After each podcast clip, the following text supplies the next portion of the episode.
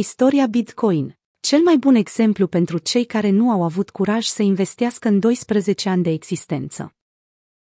Istoria Bitcoin nu este una pentru cei care sunt slabi de inimă având în vedere povestea celui care a cheltuit 10.000 de Bitcoin pentru a plăti două pizza. De asemenea, mai este și povestea internautului care a încercat să vândă 10.000 de Bitcoin cu 50 de dolari, dar a avut parte de o surpriză. Printre aceste povești, în urmă cu un deceniu nimeni nu credea în monedele virtuale și, cei drept, nici acum, lumea nu s-a lepădat de necredincioși. Dar, cu toții învățăm din greșeli.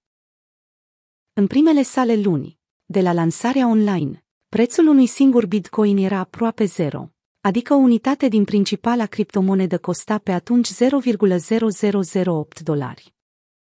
Ca să vă faceți o idee despre cât de lipsit de valoare era, Imaginați-vă că era nevoie de doar 16.800 de dolari să cumpărați tot bitcoinul aflat în circulație.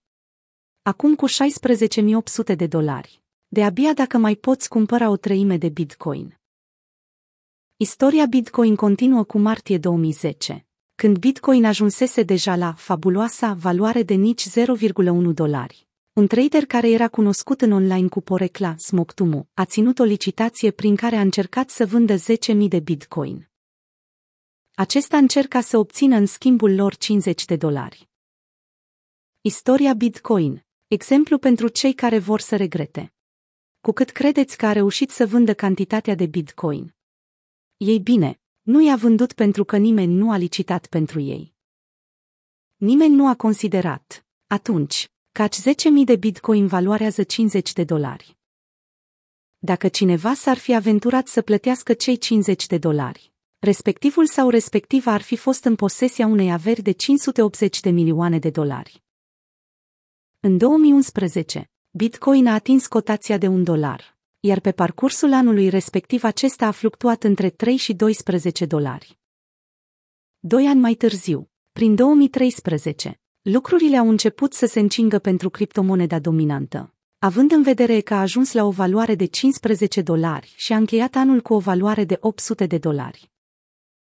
În 2014, Bitcoin a început să dea înapoi și probabil mulți dintre cei care investiseră în moneda virtuală au început să vândă de teamă.